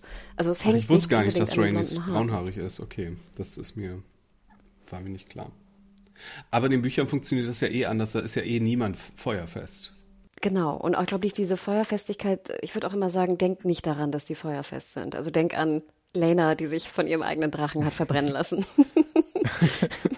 Nein, irgendwas, irgendwas muss es ja auch wert sein, dass die halb von deren Blutlinie abstammen, selbst wenn sie braune Haare haben, weil Jon Snow kann ja auch, wird ja auch vom Drachen immer noch erkannt. Das heißt, ähm, das, es muss ja auch mhm. immer noch was wert sein, auch wenn sie jetzt nicht die angeberischen Haare haben. Ich finde, der kleine Luke äh, beweist übrigens recht gut sein, seine Targaryen-D N A in, in der Szene mit Corlys, die auch kurz davor noch stattfindet, wo eben Corlys seinen potenziellen Nachfolger so ein bisschen äh, ja unter die Fittiche nimmt und ihm auch sagt, du wirst eines Tages hier den Thron erben äh, und das Haus Velaryon anführen, und Luke dann in bester Jon Snow-Manier Manier dann dieses I don't want it so sagt. Das hatte ja Jon immer wieder auch gegenüber Daenerys betont, dass er den Thron eigentlich gar nicht will. Ich fand die Begründung sehr gut von Luke, weil Luke sagt ja, ja. finde ich, sehr ehrlich, im Sinne von, wenn ich dann der Erbe bin, das heißt, dass alle anderen tot sind. Und das fand ich ja, sag ich mal, hm. sehr viel bezeichnender. Das hat ja Jon Snow nie gesagt. Er wollte nur die, die Pflicht oder die Aufgabe nicht erfüllen. Aber Luke denkt ja auch an den, an die, an das, das Sterben der, der Verwandtschaft. Ja. Allgemein eine unfassbar traumatisierende Folge für alle Minderjährigen in dieser Folge, für die ganzen Kinder. Die brauchen alle jahrelang Therapie nach dieser Nacht. Aber bevor wir dazu kommen, haben wir jetzt den Strandspaziergang, wenn ihr Lust habt. Kommt oh. mit mir an den Strand. Ähm, es wird romantisch vielleicht. Äh, wir sehen zunächst, also das ist natürlich die Szene zwischen Rhaenyra und Daemon. Und da würde ich ganz äh, am Anfang mal kurz sagen, bezüglich der Produktion der Serie, das war wohl eine der aller, allerersten Szenen, die sie von Hot die überhaupt gedreht haben. Das war ja auch eines der ersten äh, Pressefotos, das veröffentlicht wurde von Matt Smith und Emma Darcy. Also wirklich in der Kontinuität der Serie kommt es jetzt in Folge sieben, aber es war eine der ersten, ersten Szenen, die gedreht wurden. Und ja, wir sehen Rhaenyra, die so ein bisschen über Laenor äh, ablästert, äh, allerdings auch mit einer super spannenden Info, wo wir uns ja letzte Woche gewundert haben, haben die beiden es eigentlich nie miteinander probiert? Doch, haben sie. Also immerhin, nicht so oft, aber sie haben es probiert, auch selber Kinder zu zeugen. Das fand ich irgendwie nochmal ganz wichtig, äh, um zu zeigen, dass Rhaenyra nicht komplett doof ist, was das Thema angeht. Sie trauert natürlich auch um Harwin, und da kommt dann auch eine interessante Frage auf, ob es einfach der Fluch von Harrenhal war, dieser berüchtigte Fluch, der immer die Herren von Harrenhal dahin rafft, oder ob es ein Mordkomplott von Alicent war, was Daemon vermutet, und Rhaenyra glaubt ihm das nicht. Also sie sieht da immer noch was Gutes in Alicent, was sich jetzt vielleicht bald geändert haben könnte. Und natürlich der Vorwurf an Daemon auch, dass er Rhaenyra zurückgelassen habe. Sie haben sich ja jetzt auch fast seit zehn Jahren nicht mehr gesehen. Sind denn, bevor wir zu der wirklich äh, zum Sex on the Beach kommen, sind denn da für euch schon die, die Funken geflogen? Oder wie hat euch diese, diese Reunion von Rhaenyra und Daemon gefallen? Ich hab's geliebt. Also ich fand, das sind ja auch diese Blicke, so habe ich das zumindest interpretiert, die Rhaenyra immer äh, Daemon, sag ich mal, ausgetauscht hat bei der Beerdigung und beim Leichenschmaus. Sie guckt ja richtig, was er macht. Und dann geht er ja diese, diese Terrasse da runter und sie folgt ihm. Also dass sie wirklich, mhm. dann sagt sie zu ihren Kindern, ne, geht zu Bett, geht zu Bett. Sie sucht dieses Gespräch mit Daemon. Und Daemon ist ja eigentlich eher, er weicht ja eher aus. Also sie ist da wirklich der, der, die Person, die da die, die Dominante, sage ich mal, in dem Gespräch und auch in allem anderen, was da eigentlich passiert. Ich fand's toll. Und genau wie du sagtest, da ist so viel Info auch drin. Äh, da kommt auch noch diese große Frage, wo ich mich fragte, soll das auch eine Art von Eifersucht vielleicht sein, wo ich es am ehesten gesehen habe, wo Rhaenyra ihn fragt, ob er Laena geliebt habe. Und er sagt mhm. irgendwie, we were happy enough, ne? Auch was für eine Antwort. Und das erzählt sie ja auch nochmal von Harwin. Und äh, ja, also ich fand das sehr berührend. klar, meine Augen haben immer so ein bisschen, ich musste immer meine Augen kneifen, um die beiden irgendwie zu sehen. Ähm, ich finde jetzt, was du sagst, dass die Szene als erstes gedreht hat, äh, gedreht wurde, macht auch Sinn für mich, weil ich hatte das Gefühl, ich, mhm. das war so ein bisschen off im Feeling. Ich wusste auch nicht, ist es jetzt eher eine strategische Herangehensweise von ihr oder ist da noch diese Leidenschaft, die wir eigentlich auch kennen zwischen den beiden, die wir natürlich incestuös nicht wollen oder grooming-mäßig nicht wollen, aber trotzdem hatte ich das Gefühl, das war ein Tick-off. Aber ich fand, das war eine tolle Szene und eine wahnsinnig wichtige Szene. Und ich fand auch toll, dass wir nachher auf dem Strand auch noch das Driftwood sogar explizit sehen. Das war sehr eindeutig, aber ich fand es trotzdem toll. Das ist aber auch das einzige Wood, was wir sehen, leider. Mario? Ja, die Serie oder die Folge macht ja die Frage auf nach, bist du eher hinter Familienglück her oder persönlichem Glück oder hinter deinem Vermächtnis? Und ich wurde hier auch nicht ganz schlau daraus, ob Rhaenyra hier jetzt äh, das persönliche Glück mit ihrem Onkel sucht oder das strategisch aus Thronspielgründen macht. Aber das könnte ja wirklich, wie ihr meintet, äh, daraus kommen, dass die hier noch nicht ganz so eingespielt waren oder dass es nicht so eindeutig sein soll oder ja. Weil ich hatte nachher das Gefühl, wenn wir zur Sexszene kommen, dass, also sie macht den ersten Schritt, klar, eindeutig. Mhm. Aber ich hatte auch das Gefühl, hat sie jetzt wirklich so viel Spaß dabei? Ich fand, das war nicht so, ich fand, das wirkte eher so in ihrem Blick etwas eher strategisch. Also im Sinne von, dass sie jetzt einfach einen Verbündeten sucht. Sie wirft ihm ja auch vor, ne, du hast mich verlassen. Mhm. Sie will, dass er bleibt. Sie will, oder ich hatte da eher die strategische Variante im Kopf. Und weniger die leidenschaftliche. Ja, Leidenschaft habe ich auch gar nicht gespürt, muss ich sagen. Es lag vielleicht auch an der Art, wie es gefilmt wurde, wirklich eher auf die Gesichter zentriert, eher intim. Und damit eher nicht so leidenschaftlich. Ähm, aber ja, das könnte natürlich dein Punkt äh, dann unterstreichen, dass sie da eher strategisch vorgeht. Genau. Mario, du? Was denkst du? Nee, wie gesagt, ich glaube auch eher, dass das... Mhm. Es könnte natürlich auch am, am Wechsel im Cast liegen, dass vielleicht Emma Darcy und Matt Smith nicht dieselbe Chemie haben wie Millie Alcock und Matt Smith, weil natürlich sucht man dann gleich den Vergleich äh, zu dem Kuss damals im Freudenhaus in Flea Bottom, wo natürlich viel mehr Leidenschaft äh, zu spüren war. Aber ja, äh, vielleicht lag es doch einfach daran, dass es zu dunkel war und wir nichts gesehen haben, ich weiß nicht. Aber kurze Klammer noch dazu und ich muss jetzt wieder vorweggreifen, aber ich finde nachher bei der Hochzeit sieht man die Leidenschaft wieder und das Glück und ich finde, dort sieht Rhaenyra wahnsinnig glücklich aus und auch leidenschaftlich und happy und da habe ich es ihr komplett abgekauft. Deswegen fragte mhm. ich mich auch, ob es vielleicht einfach der, die, der strategische Weg war im Sinne von, oh Gott, ich fühle mich so alleine, die Grünen werden immer mächtiger, ich habe Angst und dann schafft sie es, ihn zu überzeugen und nachher ist sie einfach auf beiden Ebenen auch glücklich. Also strategisch, aber auch mhm. emotional, leidenschaftlich glücklich. Es war natürlich auch einfach so typisch Daemon, am Abend der, der Bestattung seiner zweiten Ehefrau mit seiner Nichte zu schlafen, also... Da, da kommt alles zusammen, wieder moralisch. Ähm, aber gut, wir hatten ja gesagt, es geht diesmal eher von Rhaenyra aus und er schließt sich dem an. Aber es ist natürlich auch wahnsinnig riskant, ne? Also die sind da einfach an einem Strand, sie finden da irgendwie so einen kleinen Unterschlupf. Aber das könnte jeder sehen, theoretisch. Und es sind ja auch nachts anscheinend Leute unterwegs, dazu gleich mehr. Es ist schon wieder echt gefährlich, was für ein Spiel sie da treiben. Recht. Das hat Game of Thrones ja aber immer schon gern gemacht, ne? Überleg mal, als Joffrey mhm. gestorben ist... Da wurde ja auch gleich... Was war da nochmal? Na, da gab es doch diese kontroverse Szene, wo... Ähm... Ja, Cersei und Jaime, ne? Bei, ja, bei, genau. den, bei den... Ah, ja, ja, ja. Oh Gott. Ja, ja, mhm. doch, stimmt. Ich erinnere mich so, leider. Beerdigungen oh, müssen okay. gleich immer mit so ja. gegengeschnitten werden. Ja, das ist, das ist die, der, der Lebenszyklus à la Westeros. Erst kommt ein Todesfall. Nee, erst kommt die Hochzeit, dann wird gestorben, dann kommt die Bestattung und dann gibt's Sex. Also, das ist irgendwie... die Vorstellung von George R. R. Martin. Ich dachte auch witzigerweise, als wir den Schnitt sehen zu Aemond, wie er da in den Dünen liegt und guckt, dachte ich so, oh shit, jetzt beobachtet er sozusagen die beiden. Ja. Aber er beobachtet ja Vega. Das fand ich einen ganz coolen Schnitt, das hat mir auch sehr gefallen. Ja, ich würde sagen, wenn wir zu dieser Szene nichts weiter haben, kommen wir vielleicht auch direkt mal zu Aemond. Flexibility is great. That's why there's yoga. Flexibility for your insurance coverage is great too. That's why there's United Healthcare Insurance Plans. Underwritten by Golden Rule Insurance Company, United Healthcare Insurance Plans offer flexible, budget-friendly coverage for medical, vision, dental, and more. One of these plans may be right for you if you're, say, between jobs, coming off your parents' plan, turning a side hustle into a full hustle, or even missed open enrollment. Want more flexibility? Find out more about United Healthcare Insurance Plans at u h one dot com. Hanna, möchtest du uns, ich immer, wenn es um Drachen geht, spiele ich dir gerne den Ball zu, weil ich einfach weiß, dass du da auch mit ganz großen Augen hinschaust. Ähm, möchtest du da mal übernehmen und uns mitnehmen? Ja, also erstmal sehen wir diese wunderschöne Dünenlandschaft. Die war zum Beispiel für mich extrem dunkel, ähm, aber auch sehr schön. Äh, und wir sehen also Aemond, der jetzt Vega beobachtet, den, den Drachen von Laena. Wir erinnern uns, also Laena ist tot. Der Drache, ähm, ich finde, es sieht fast schon so ein bisschen aus, als ob er auch ein bisschen trauert. Also er schläft mhm. und ist ja, wie gesagt, auch super, super alt. Also der älteste und größte Drache. Und ich finde es auch toll, dass er, er sieht wirklich aus wie so ein, so ein alter Opa oder so. Weißt du, der jetzt ein bisschen ruht und so grumpy da irgendwie ein bisschen Oma. rumschläft. Oder Oma, sorry, genau, Vega ist eine Frau, sorry, Oma.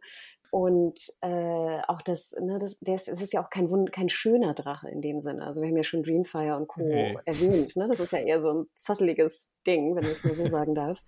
Und alle Drachen sind schön. so, okay, aber jetzt sage ich mal, ich glaube, er gilt jetzt auch nicht als so ja. wunderschön wie, wie Sunfire. Und ich liebte das, dass er auch so vertaut ist. Also das haben wir ja schon gesehen, als Laena mhm. auf ihn geritten ist, dass da so ganz viele Taue sind, weil man sich natürlich auch immer fragt, wie kommen die da überhaupt hoch? Und Aemond will also jetzt, ne, schleicht sich ran, will äh, ihn besteigen und dann wacht Vega auf und äh, er beruhigt sie. Äh, und zwar mit verschiedenen valyrischen Worten, die wir auch gar nicht übersetzt mhm. sehen. Und äh, das Spiel wird irgendwie nochmal gespielt und nochmal gespielt. Und ich muss auch sagen, also Respekt an Aemond. Äh, musst du auch ein bisschen Mut zu haben, glaube ich, den da, dieses Riesenbiest ja. so zu beruhigen.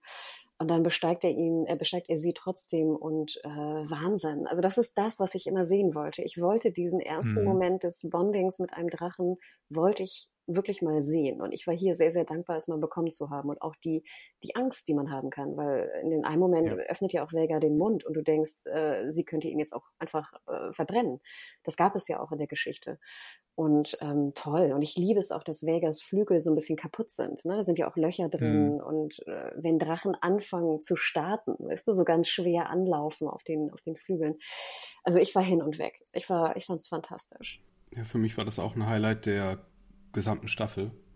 Das hat schon mhm. sehr gut funktioniert für mich. Und wir sehen ja auch im Flug, wie schwierig das ist, auch überhaupt da oben, ne, sitzen drin zu bleiben. Also auf, auf seinem, auf seinem ja. kleinen Sattel, den er da hat. Also Wahnsinn, super gefährlich. Und wir hören ja auch seine ja. Schreie, wir sehen das wunderschöne Rumgefliege.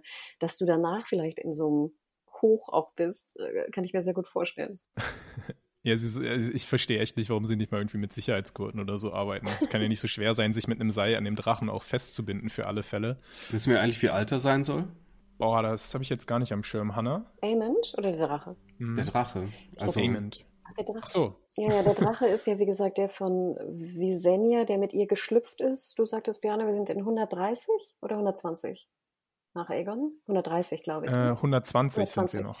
Dann müsste äh, Vega ungefähr hundertzwanzig Jahre alt sein. Oder? Vega hat also Alt, Alt oder Old Valyrian nicht mehr gesehen. Das war nur Valyrian, richtig? Genau. Okay, gut. Da war ich mir jetzt gerade auch nicht mehr ganz sicher. Ja.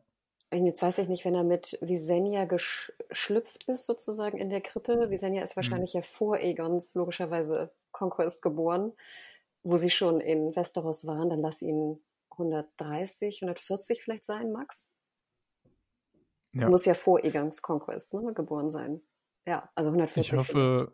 Ich hoffe, unsere Drachenexpertinnen haben schon, sind gerade schon am, am Mail tippen und helfen uns da ein bisschen aus.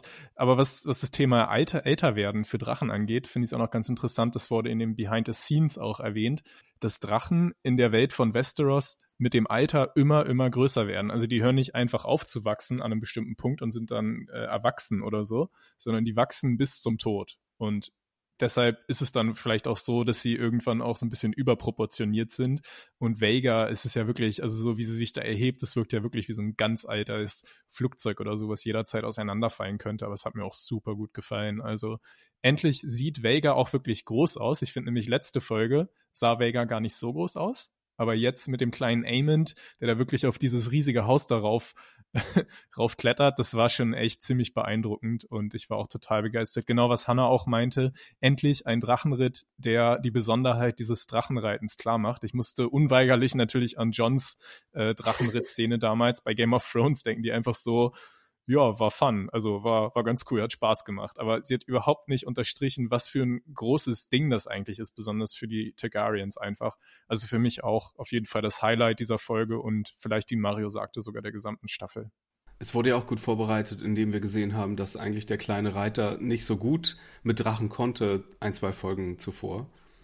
Und das hat dem Ganzen mhm. auch schon noch so eine Gefahr gegeben. Und kleiner Junge auf riesigem Drachen. Und jetzt hat er auch noch eine Augenklappe. Ich meine, das ist auch natürlich gute Charakterisierung. Ja.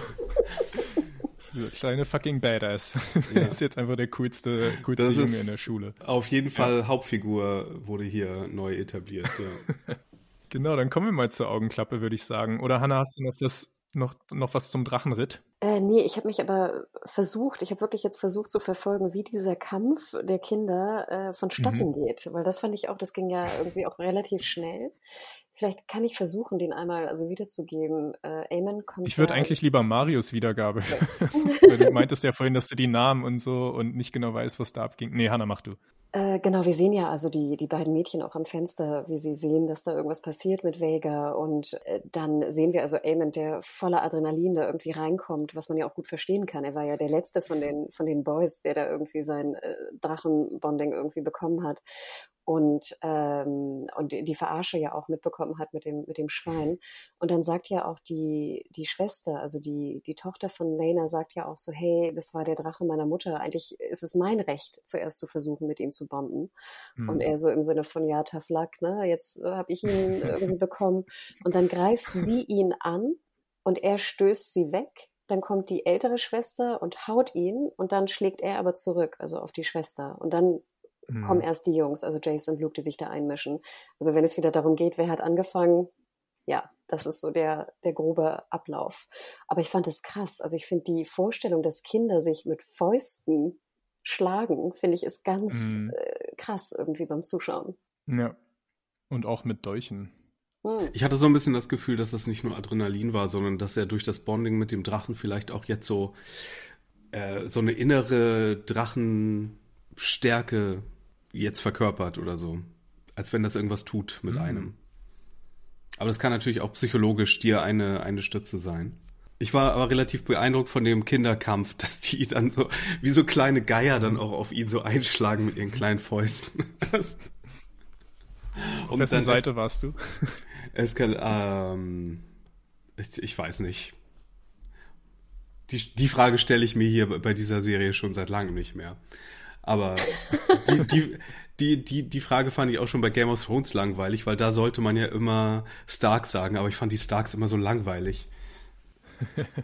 Erinnerungen werden natürlich geweckt an die erste Staffel, als Joffrey und Arya sich anlegen. Da gibt es dann ja auch, ne, die große mhm. Audienz beim König.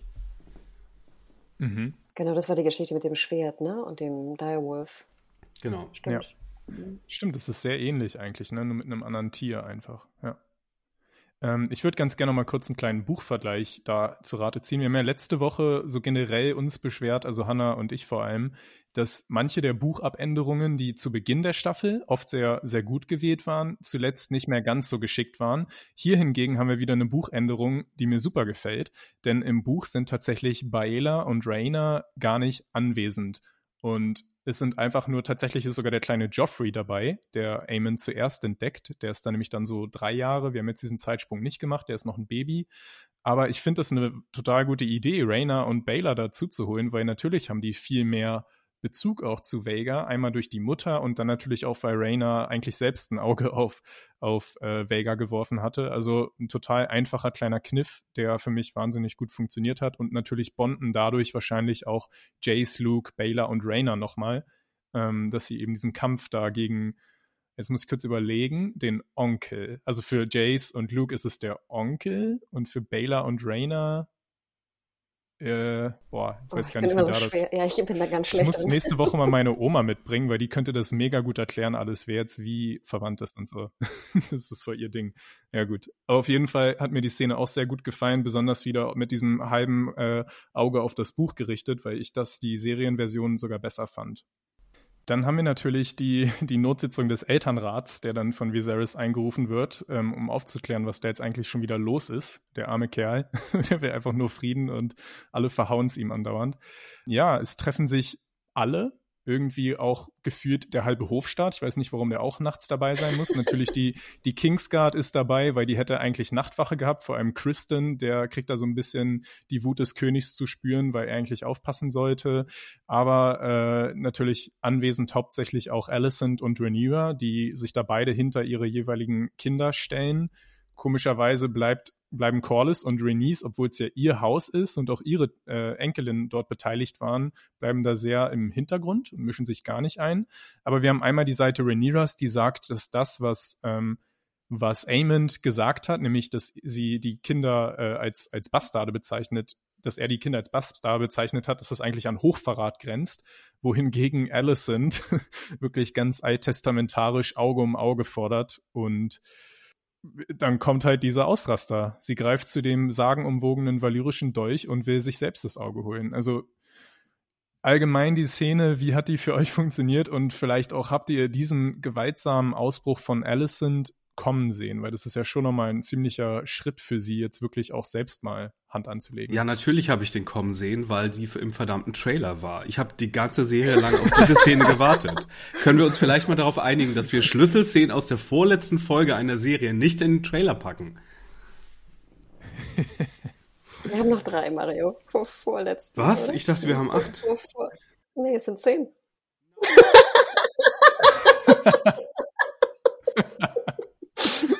Sorry.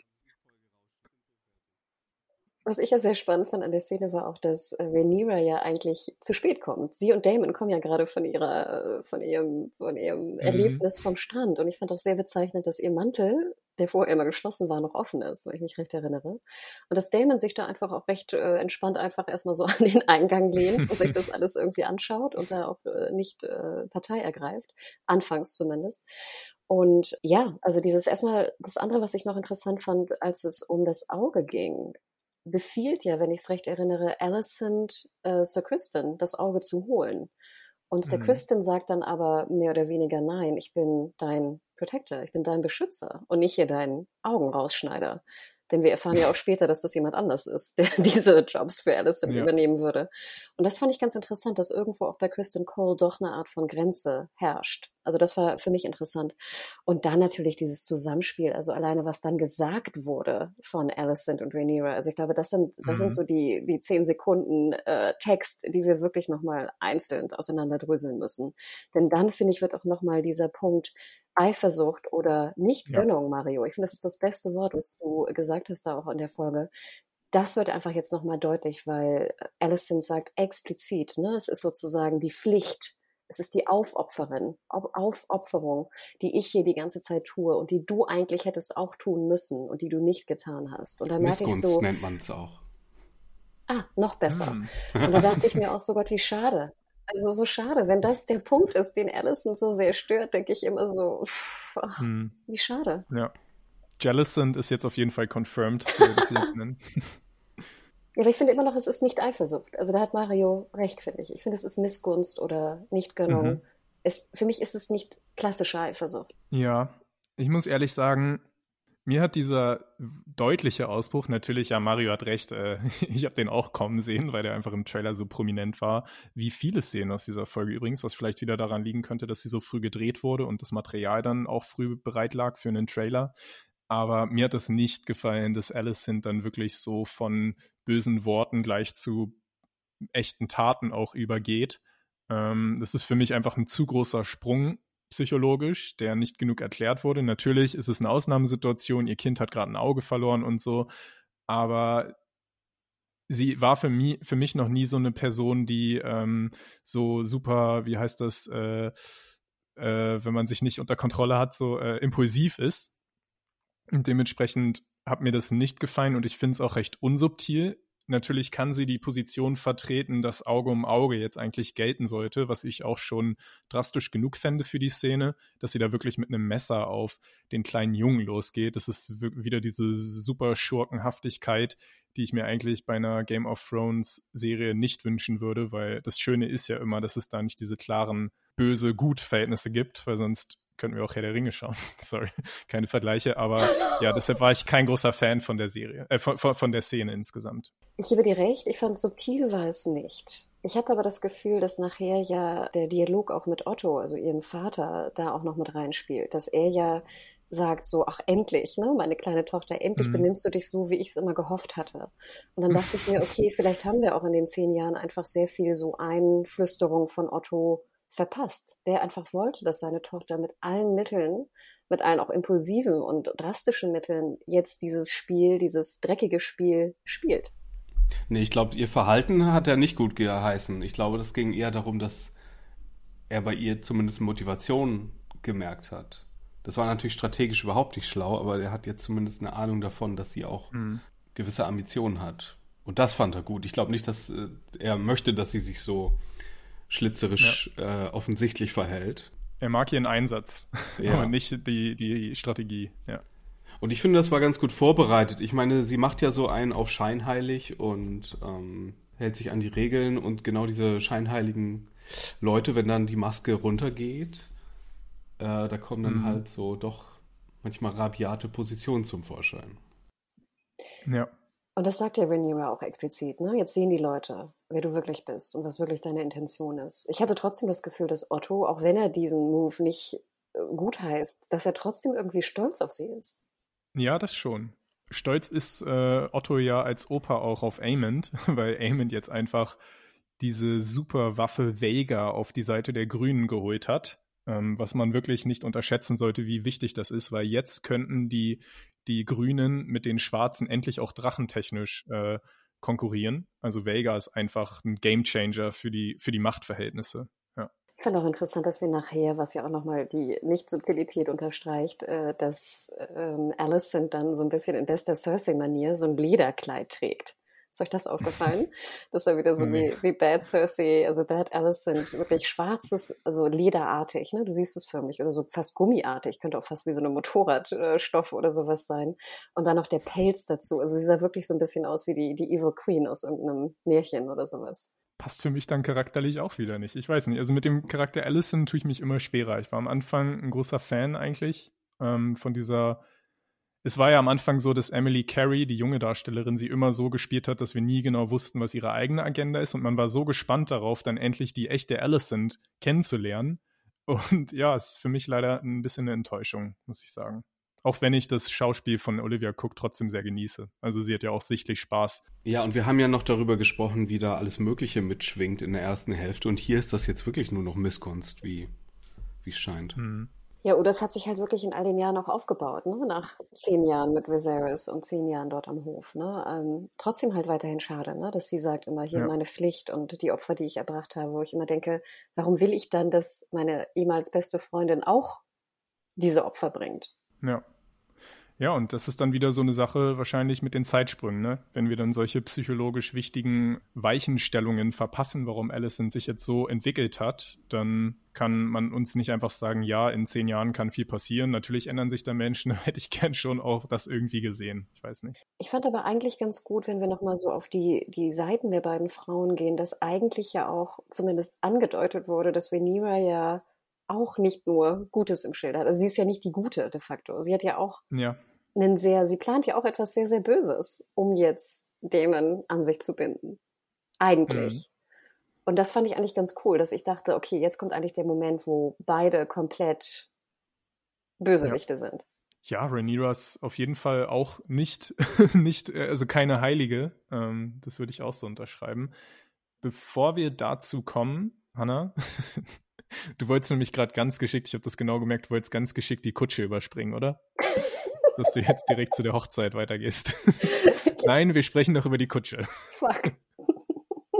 Dort haben wir nämlich dann, also Otto ist äh, einerseits stolz auf Alicent, andererseits fand er das jetzt nicht so schlau, aber er macht sich auch keine großen Sorgen, dass nach diesem Ausraster sie das mit Viserys schon irgendwie wieder zurechtbügeln kann. Und dann sehen wir eben die Szene in der Kutsche, wie sie sich entschuldigt. Er ist trotzdem noch ziemlich sauer, würde ich sagen, mhm. weil er will einfach nicht drüber reden und vielleicht haben wir ihn auch noch nie so, so sauer erlebt wie in dieser Szene. Leider hat er nicht mehr die Stärke, um das richtig äh, jetzt unter Kontrolle zu bringen oder so, aber auch da wieder ich will nicht einfach überspringen, wie Alicent, wie Viserys erklärt, dass es okay ist, dass sie keine komplette Psychopathin ist. Aber die Serie wird sich wahrscheinlich wieder darum drücken, oder?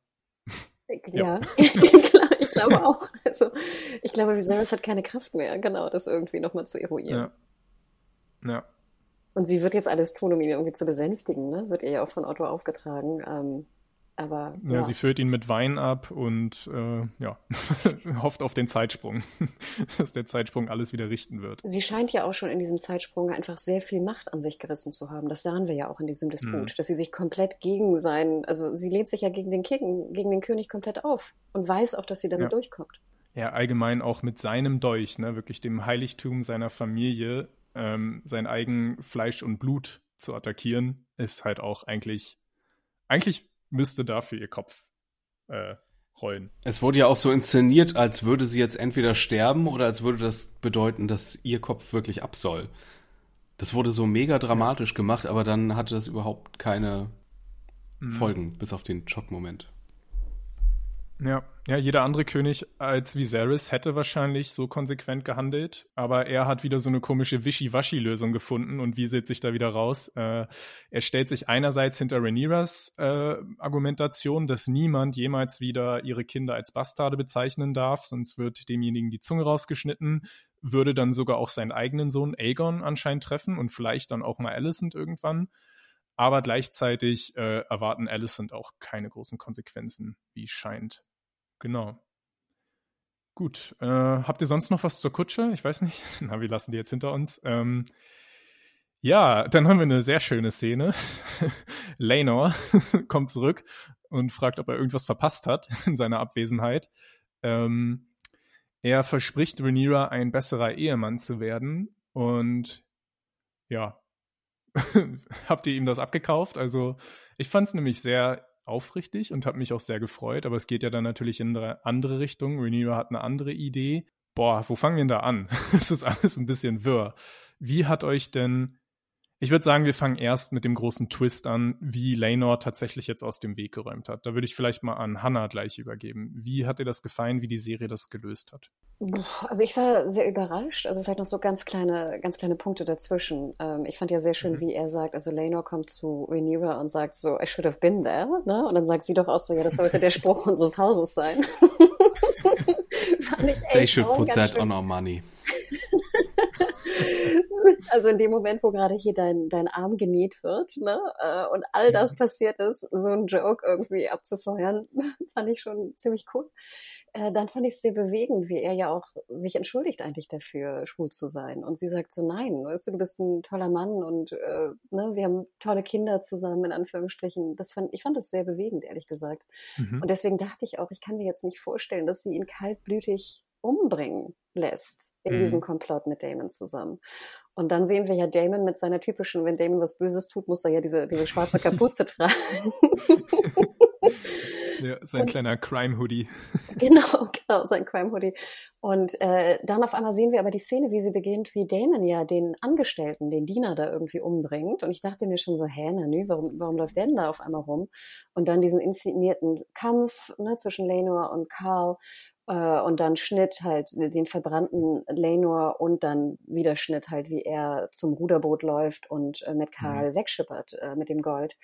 Ich war super überrascht. Ich, ich dachte wirklich, sie bringen ihn um. Ich dachte auch wirklich jetzt ja. nach der Szene mit Alicent, dass wir Rhaenyra und Daemon jetzt als kaltblütige Mörder weiterhin etablieren.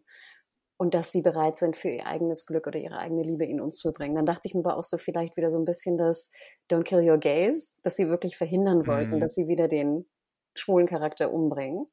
Weil und auch noch eine weitere Person of Color, nachdem Laena ja auch schon gestorben ist. Und deswegen fragte ich mich, ob das der Grund ist, warum man es so gebaut hat. Denn wir können Buchwissen vorgreifen. Ich dachte immer im Buch, dass es eher suggeriert wird, dass er wirklich stirbt. Ja, ich hatte es jetzt auch gar nicht. Also ich war richtig überrascht. Ich habe fest, ich habe mich schon seit einigen Folgen davor gefürchtet, dass bald auch noch Laenor mhm. sterben wird. Und das hat mich, ich war echt am Ende ziemlich euphorisch, muss ich sagen. Das war, ist für mich vielleicht die coolste Buchänderung der gesamten Serie bisher. Ich fand auch richtig schön die Szene, wo dann der Kampf ausbricht zwischen, zwischen Laenor und Qarl, wie wunderschön Laenor dort so overacted und so, du wagst es hier in meinem Wohnzimmer, mich zu attackieren. Das fand ich echt toll. Ja, er rasiert sich natürlich auch die Haare ab, damit er nicht an diesen silbernen Haaren irgendwo, wo sie dann hinziehen, äh, erkannt wird. Ja. Ich fragte mich nur ganz kurz, ich fand es immer sehr krass, dann den, die Szene auch zu sehen, wie Rhaenys, ne, also seinen Sohn, der verbrannt aus dem Feuer holt oder halb verbrannt. Ja. Ich dachte mich dann, dachte, fragte mich dann kurzer Zeit, ob sie vielleicht auch mit eingeweiht sei, sie und Corlys, weil mhm. ich denke, es muss ja auch auffällig sein, wenn auf einmal irgendwie so ein Diener verschwindet im Haus. Natürlich würde man denken, dass das vielleicht auch der Killer war, mit auch, also nicht nur Qarl, sondern vielleicht auch mhm. ein Verbündeter war. Trotzdem fand ich das so ein bisschen, das holperte so ein bisschen für mich und ich dachte mir, wie bitter auch, deine, deine Mutter ja, hat gerade die Schwester ja. oder die Tochter, also seine, ihre, ihre Tochter verloren und jetzt stirbt auch noch der Sohn. Also dieser Schmerz, den kann man sich ja kaum mhm. vorstellen, äh, sein eigenes Kind da irgendwie und beide seiner Kinder äh, in so kurzer Zeit ja. zu verlieren. Also das tat mir so, das tat mir ein bisschen weh. Echt krass gespielt von Eve Best auch, ja. Du, Mario, äh, hast du das Gefühl gehabt, dass Corlys und Rhaenys da irgendwie mit eingeweiht sind in den Plan? Äh, nee, aber ich habe ehrlich gesagt auch nicht gedacht, als ich zum ersten Mal gesehen habe, die Szene, dass Daemon und Rhaenyra da eingeweiht sind. Ich dachte, das wäre komplett auf Qarl zurückzuführen, dass die ihn da gerettet haben. Aber dann sieht man ja, äh, also dadurch, dass, genau, dass mhm. dieser Bedienstete da äh, aus dem Verkehr gezogen wird, um eine Leiche zu haben, soll dann ja schon suggerieren, dass die beiden... Mhm. Ich fand wild, ich dachte ganz kurzzeitig, ein bisschen hart gerade, was ich gleich sagen werde, dass sie die, die verkohlte Leiche von Laena benutzt haben. Wie soll wow. das denn funktionieren? Ach, von Laena, Laena, ja. Ja, ich meine, an diesem Meeresgrund, der nicht so tief ist, da wären wahrscheinlich einige Leichen äh, zu haben gewesen. Uff, nee, das wäre nicht gut. Nee, gar nicht gut, deswegen, also vergesst es wieder, aber das war so ganz kurzzeitig, dachte ich so, oh shit. Aber nein, ich glaube, es ist eindeutig, dass es der Bedienstete äh, ja. sein soll.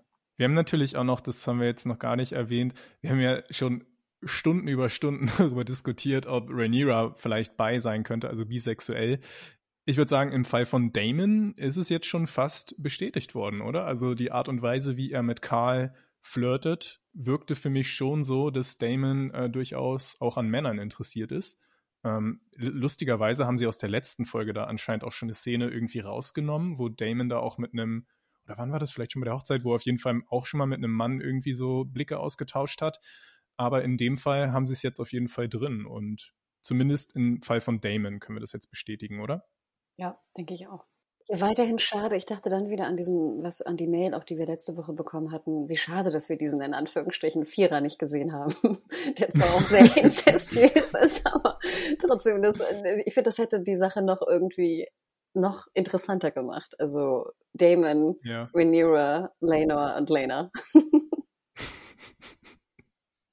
Es wurde ja tatsächlich auch letzte Folge eine Szene rausgeschnitten, da hat sich das, das gute alte Internet ganz schön drüber echauffiert. Da sehen wir nämlich, was, oder was wir nicht gesehen haben in der Folge, ist, wie Daemon ganz am Ende nach dem Tod von Laena seine beiden Töchter in den Arm nimmt. Und in der Serie hatten wir nur, wie er sie so hilflos anschaut und sie nicht in den Arm nimmt. Äh, frage ich mich, warum sie sich entschieden haben. Da, es macht ja schon einen großen Unterschied, was, mhm. was seine, seine Fähigkeit der Liebe und so angeht. Ja. Gut, dann, ja, also Hanna, ich habe das jetzt so rausgehört, ähm, für uns als Buchkenner ist es wahrscheinlich dann nochmal ganz anders, diese, dieser ganze Twist und so, aber ich habe rausgehört, dass es dir auch sehr gefallen hat, oder? Sehr sogar. Super, ja. Dann haben wir natürlich noch den ganzen Teil davor, wo die beiden sich unterhalten. Auffällig natürlich auch, dass Daemon und Rhaenyra, nachdem sie vor ihrer äh, Sexszene nur noch auf Englisch in der, in der Zunge, in der gemeinen Zunge in der, äh, miteinander gesprochen haben, nun wieder zu altvalyrisch wechseln, was ja früher mal so ein bisschen ihr kleines Ding war, mit dem sie sich von allen anderen abgesondert haben, so ihre kleine Geheimsprache. Ja, also sie sind jetzt anscheinend auf eine Art wieder mehr miteinander äh, vereint. Und ja, eine Sache, die mich vor dieser Zeremonie, zu der wir jetzt gleich noch kommen, ein bisschen gestört hat, ist, dass Rhaenyra Daemon weiterhin Uncle nennt. Das sollte sie bitte lassen. Also wenn ich diese Incest-Love-Story schon shippen soll, dann sollen sie bitte sich nicht Onkel oder Niece nennen. Ich weiß nicht. Ja, es hat leider so ein bisschen so, so, so Daddy-artiges, ne? Also Horror. ja. ja, und ansonsten sagt Daemon natürlich Rhaenyra auch, du musst gefürchtet werden. Wenn du den Thron haben willst, musst du endlich genauso böse drauf sein wie deine Gegner. Du musst gefürchtet werden. Und deshalb fand ich auch ganz einen interessanten Aspekt, warum es jetzt für sie kein Problem ist, sofort zu heiraten, was natürlich nicht so gut ankommen dürfte im, im Königreich, dass er darin sogar eine Art Vorteil sieht, weil dann alle eben wissen, dass sie bereit sind, über Leichen zu gehen, um, ihr, um ihre Allianz zu stärken. Äh, Mario, wie glaubwürdig fandest denn du das so insgesamt, dass sie halt so früh heiraten überhaupt nach dem Tod von Laena oder dann auch nach dem vermeintlichen Tod Laenors? Ich habe mich gefragt, wie offiziell und öffentlich das alles war. Oder ist das so eine, so eine Hochzeit, die dann irgendwie so ein, so ein Three-Eyed Raven später mal per, per, per Seherkraft irgendwie sich angucken kann? Oder ist das hier was, was jetzt offiziell auch... Also das ist jetzt schon sehr, sehr offiziell, ne? Die, die wollen dem Reich jetzt verkaufen, dass die das mhm. neue pa- Power-Couple sind. Weil dafür sah die Hochzeit ja. so klein und privat aus. Die wurde nicht so an die große Glocke mhm. gehängt. Aber es soll, das soll, ist ja deren strategischer Schritt eigentlich, ne? Genau. Sie wollen, dass die Leute es sehen. Ja, und ich dachte auch, dass es vielleicht auch, wenn es so klein ist, vielleicht ist das ja auch die, die valyrische Tradition. Also wir wissen ja sehr wenig von Old mhm. Valyria. Und wie du schon gerade sagtest, die mhm. beiden geilen sich ja auch so ein bisschen daran auf, immer dieses alte Valyrische, ne? Ich habe schon das Gefühl, das ist auch so ein bisschen Vorspiel. Und äh, wir müssen jetzt zusammen und wie die Sister Wives, ne? Wir müssen uns zusammentun irgendwie. Und dass sie dann so eine sehr paganistische, valyrische Hochzeit feiern im ganz kleinen Kreis mit ganz viel Blut und irgendwie Krimskrams. Musste ich auch sehr lachen, dass die, die Kinder, ne? Ja auch so ein bisschen angeekelt guckten. Von den ganzen Blutspuren und so. Das ich habe echt schon genug durchgemacht. Ja. Und da dachte ich mir auch, also erstmal timingmäßig, hätte man da nicht noch ein paar Wochen warten können. Ne? Aber ja, ich glaube, das soll schon deutlich gemacht werden. Nein, jetzt äh, sind wir das Power Couple, äh, wir machen es deutlich. Und das ist zwar im kleinen Kreis, aber das hat mit der valyrischen Tradition irgendwie zu tun, würde ich das jetzt so mhm. vermuten. Und wir wissen ja auch über die Religion von Old Valyria, wissen wir wenig. Also wir wissen, dass es äh, nicht monotheistisch ist, also dass es viele Götter und Gottheiten gab. Hier mhm. Vega zum Beispiel ist ja auch der Name von einer Gottheit, wenn ich mich recht erinnere. Aber ja, wild. Und ich ja. fand es aber, trotzdem noch einen Punkt dazu, ich fand es wirkte wahnsinnig, es wirkte wirklich sehr romantisch, fand ich. Also ich fand, die beiden mhm. wirkten unfassbar glücklich. Gerade Rhaenyra, habe ich das Gefühl, habe ich noch lange nicht mehr so glücklich gesehen. Ich fand, das wirkte auch sehr leidenschaftlich. Ich fand, die Musik war toll. Es war schon toll inszeniert, fand ich. Du hattest ja auch schon irgendwo die Angst geäußert, dass jetzt im echten Leben die Leute auch valyrisch heiraten wollen und sich da irgendwelche Blut, Blutvergiftungen zuziehen. Ja, ich hoffe, ich hoffe, das bleibt Fantasy. Ja, ähm, ich, aber es können tatsächlich, wollte ich nochmal kurz sagen, durchaus ein paar Wochen zumindest dazwischen liegen. Ähm, denn ich glaube, die Zeremonie hat in Dragonstone stattgefunden und nicht mehr auf der Driftmark. Zumindest sah die Landschaft eher nach Dragonstone aus. Also ein bisschen Zeit könnte schon vergangen sein, aber selbst dann, selbst wenn es ein halbes Jahr ist, ist glaube ich im Buch ungefähr, nach dem Tod von Laenor, äh, selbst das ist ja immer noch ein Affront, vor allem gegenüber den Velaryons eigentlich. Total. Ja. Also selbst auch bei uns, glaube ich, wäre das auch ein Affront, hätte ich gesagt. Also ich glaube, da müssen wir nicht mal in eine Fantasy-Welt gehen. Ja, und für mich steht auch so ein bisschen echt, also ich hoffe ja, ich weiß nicht genau, wie das dann mit dem Merlin King funktioniert, was für ein äh, Leben nach dem Tod Laena jetzt gerade hat. Aber sie ist ja echt, also so bitter, ne? Ihr Drache und ihr Ehemann haben beide keine, keine zwei Tage gewartet oder so, um sich direkt neue, neue Partner zu suchen. Da würde ich mir schon ein bisschen doof vorkommen als Laena, die Ärmste. Und Seasmoke? Ja, das ist die große Frage, Mario. Du hast es vorhin überlegt, dass, ob der jetzt wieder frei ist. Also meine, ich, hab, ich weiß es nicht, meine Theorie dazu ist auch, dass eigentlich die, die Beziehung zwischen Drachen und Reitern so stark sein sollte, dass der Drache schon spürt, dass Laenor noch am Leben ist. Und es kann natürlich sein, dass Seasmoke Laenor jetzt hinterherfliegt und ihm dann irgendwie sein, seine Cover-Identität als einfacher Mensch verhaut, indem da immer dieser Drache über ihm rumfliegt. Aber kann natürlich auch sein, dass äh, ein neuer Drachenreiter für Seasmoke kommt. Ich weiß nicht, was denkt ihr? Also ich dachte lawmäßig, dass ein Drache keine zwei Reiter haben kann. Also egal, wo Laenor ist, also sei, er, sei es, dass mhm. er noch weiter weg ist als in Essos, ähm, kann dann Seasmoke nicht neu beritten werden. Dachte ich immer. Aber zum Beispiel, es kann ja auch sein, dass jetzt in ein paar Jahren vielleicht Laenor ja auch stirbt. Also aus mhm. anderen Gründen stirbt. Aber das, also ich dachte, es wäre nicht machbar, dass es zwei Reiter geben kann oder Reiterinnen. Aber wenn der Drache dann wirklich verloren wäre für Rhaenyras Seite, weil mit Laenor wäre er ja auf ihrer Seite, die Seite der Schwarzen, äh, so nennt man sie ja, die Grünen und die Schwarzen, dann wäre das ja fast schon wieder ein schlechter Deal, oder? Dass sie zwar Daemon heiratet und das zeigt so ein bisschen Stärke und so weiter, Targaryen Power, Aber wenn sie dafür dann Seasmoke, also einen ganzen Drachen von ihrer Seite verliert, wäre das, weiß ich nicht, ob das wirklich sich dann noch lohnt. Ja, aber dafür hat sie Daemon, ne? Ja, aber ist Daemon so mächtig wie, wie ein ganzer Drache? Ich weiß ja, nicht. Würde ich schon sagen, weil Daemon bringt ja Caraxes mit. Und sonst würde Daemon zurück in Pentos sein. Das ist ja die beste Steilvorlage jetzt eigentlich für eine Szene, in der jemand versucht, den Drachen einzureiten und dann doch von ihm verknuspert wird mhm. oder so. Total. Ja, ich hoffe, dass wir das Weil sehen. Der Originalreiter noch am Leben ist, wie gesagt. Ich glaube, das kriegen wir nächste Folge ja. eventuell dann, ja. Wir hatten natürlich auch noch eine Velaryon, also Rhaena, die, der wurde jetzt ja Vega vor den Augen weggeschnappt. Vielleicht claimt sie dann jetzt einfach äh, Seasmoke, also oh, den Drachen oh. ihres Onkels. Ja, oder auch nicht. oh. Wir haben ja noch kurz Feedback bekommen von Nelly via Facebook und sie schrieb dazu, ach so, und dann schwebte mir noch die Frage nach Seasmoke im Kopf herum, wenn die Drachen eine Verbindung zu ihren Reitern haben und ihnen folgen. Meine Vorstellung beim heimlichen Abgang Seasmoke so, warte, ich komme mit, wie er dem kleinen Ruderboot gar nicht auffällig hinterherfliegt. Ja, genau.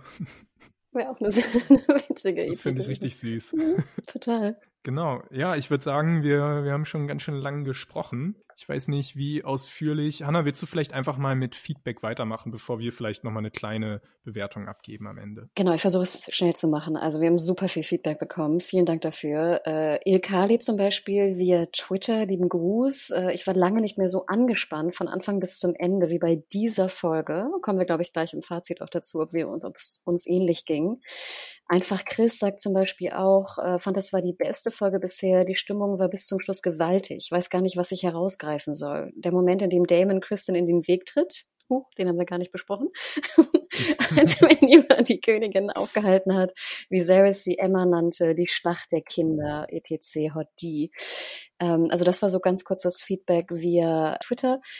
Ähm, wir haben jetzt aber auch noch via, äh, via Mail auch Feedback bekommen, und zwar von Killsmiley. Ich überlege gerade, sie schreibt zum Beispiel, ich lese einfach mal vor, eine kurze Antwort, ach ja, auf die Frage hin, ob die beiden Schauspieler, also ob die vier Schauspielerinnen sich vorher getroffen haben oder nicht. Und da hatten wir vorher ja auch eine Mail bekommen, dass die sich angeblich wohl nicht getroffen haben. Das war wohl beim Panel in der San Diego Comic-Con erwähnt worden.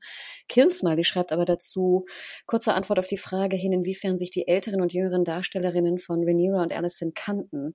In einem bis in einem B T S-Video habe ich gesehen, dass beispielsweise Millie Alcock gecastet wurde, weil sie Emma Darcy in Jung sehr ähnlich sah, da Emma Darcy als ältere Rhaenyra zuerst feststand. Es gab da so eine Side-by-Side, in dem die Resemblance echt unglaublich war. Jedenfalls, um wieder zurück zum Thema zu kommen, haben sowohl die jüngeren Schauspielerinnen Szenen von den älteren Versionen von ihnen gespielt und den älteren Schauspielerinnen zu zeigen, wie sie die Szenen spielen würden, und auch vice versa. Also auch Emma und Olivia haben Szenen von den jüngeren Versionen gespielt, damit die Trans- Transition insgesamt so smooth wie möglich hm. ist. Ich hoffe, das beantwortet eure Frage, inwiefern die vier Darstellerinnen abges- sich abgesprochen haben. Noch ein Spannend. letzter Punkt. Bernhard schrieb uns auch eher so die Kontraseite, die ich auch wahrgenommen habe. Er erwähnt sehr viele Gründe, warum, warum für ihn zum Beispiel vor allem die sechste Folge, also die letzte Folge, nicht funktioniert hat. Also sei es auch die Motivation von Cole, das neue Casting, äh, auch die, die Darstellung von Alicent in dieser Emotionalität. Er sagt jetzt, äh, mit Ausnahme der Pilotfolge, Folge eins der ersten Staffel, sei er zunehmend enttäuscht. Leider. Ist für mich jetzt in meiner Bubble so ein bisschen die Minderheit, aber ich habe immer noch das Gefühl, dass manche so ein bisschen grantig sind von Folge sechs und so ein bisschen den Faden verloren haben, sage ich mal, seit dem Zeitsprung. Und das erstmal mhm. zu dem Feedback. Sehr cool. Ja, vielen Dank äh, an alle, die uns geschrieben haben. Wir freuen uns darüber immer sehr. Ähm, ich würde sagen, genau, wir halten es recht kurz. Mario, du hattest ja gesagt, diese Episode Driftmark hatte für dich eine der stärksten Szenen der gesamten Staffel, nämlich den, den Drachenflug. Wie hat dir denn die Folge so als Gesamtes gefallen? Es ist ein bisschen schade um die Day-for-Night-Einstellung, aber wie gesagt, gutes Drachenreiten. Ich mhm. mochte auch die Szene zu Hofe, wo am Ende dann versucht wird, das Ganze, die Bogen zu glätten sozusagen. Es sind natürlich auch Beats, die sich aus Game of Thrones teilweise wiederholen, aber das hast du ja immer, wenn du einen Autor hast, der ne, das schreibt, so gewisse Lieblingsszenen hat und geliebt, gewisse Lieblingskonzepte. Mhm. Bisschen verwirrt, was manche Charakterisierungen geht. Ich, ich hatte auch, ich wusste gar nicht, wer das Mädchen mit der Spinne ist. Wo kommt denn jetzt auf einmal die Tochter her, die jetzt auf einmal hier so weird mhm. sein soll? Also was die Kinder und die vielen äh, Zweige des äh, Familienbaums hier angeht, das ist wirklich schon hart verwirrend mittlerweile, wenn man nicht äh, sich selbst noch über das äh, Opening hinaus Notizen macht. Mhm. Du magst immer nicht gern eine Zahl sagen, ne? Musst du auch nicht, wenn du nicht magst. Sonst würde ich an Hanna weitergeben. Keine Augen, Mario? Dreieinhalb, wenn ihr unbedingt eine wollt. Vielen Dank. Hanna? Also ich, um auch das Feedback aufzugreifen, ich fand unfassbar die Stimmung und die Emotionen, die ich mhm. hatte, die Gefühle, die ich hatte beim Schauen dieser Folge. Ich habe jetzt schon ein paar Stunden drüber nachgedacht. Ich kann kaum in Worte fassen, was ich dabei gespürt habe. Denn ich war auch in so einer kompletten, fast wie in so einer Trance am Anfang. Und dass eine Serie es vollbringt, mich in diese sehr emotionale Stimmung zu bringen, die ich gar nicht definieren kann, finde ich doch sehr ungewöhnlich. Ich fand, die Zitate waren toll. Also ich habe mir bestimmt irgendwie sieben, acht, neun, zehn One-Liner alleine rausgeschrieben. Ich fand, es war unheimlich gut geschrieben. Die Day-for-Night-Geschichte war wirklich das, was mich am ehesten gestört hat. Und ich finde es sehr schade, weil sonst hätte ich sie wirklich perfekt gefunden, die Folge, soweit man das sagen kann. Da waren tolle Szenen drin. Ich bin jetzt auch angekommen. So schwierig ich teilweise die letzte Folge fand, mit dem Reinkommen nach dem Zeitsprung, hatte ich das Gefühl, jetzt bin ich drin. Also ich brauche einfach mehr Zeit mit den neuen Charakteren. Emma Darcy, bezaubernd. Ich bin sehr, sehr glücklich und ich würde fünf Augen ziehen. Es ist so. Ich fand, es war nicht wow, zum ersten Mal, ne? Nee, ich habe sie vorher schon gezogen, glaube ich, mit dem, oh. mit dem Drachen-Eierdieb. Ähm, ich bin, ah, ich bin, ja, ja. ich bin sehr, ich bin sehr gnädig momentan.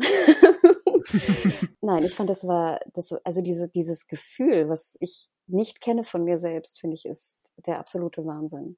Also, und dafür, das kriegt eine, eine Serie, die das schafft, in mir auszulösen, fünf äh, Augen. Sehr cool. Ich habe tatsächlich nur vier gegeben. Ja, äh, ich war aber auch sehr gut unterhalten von der Folge. Ich fand sie ein bisschen zu vollgestopft, daran habe ich mich gestört. Ähm, vor allem, weil die erste Hälfte der Folge meiner Meinung nach ein bisschen Zeit verloren hat und dann in der zweiten Hälfte einfach viel zu viel noch rein reingestopft wurde.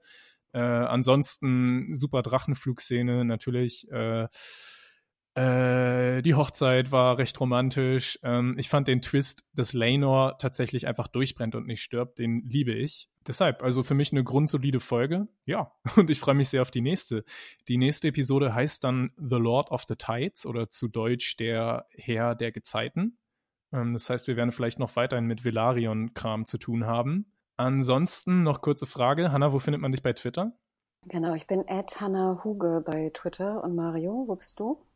At firewalkwithme bei Twitter und du, Bjarne? Ich heiße Bojack Bockman bei Twitter und bedanke mich ganz herzlich bei euch beiden wieder für die, für die schöne Diskussion dieser äh, Folge ähm, und natürlich bei den Leuten, die uns geschrieben haben und sage damit, äh, bleibt gesund und bis nächste Woche. Ciao, ciao. Ciao. Tschüss.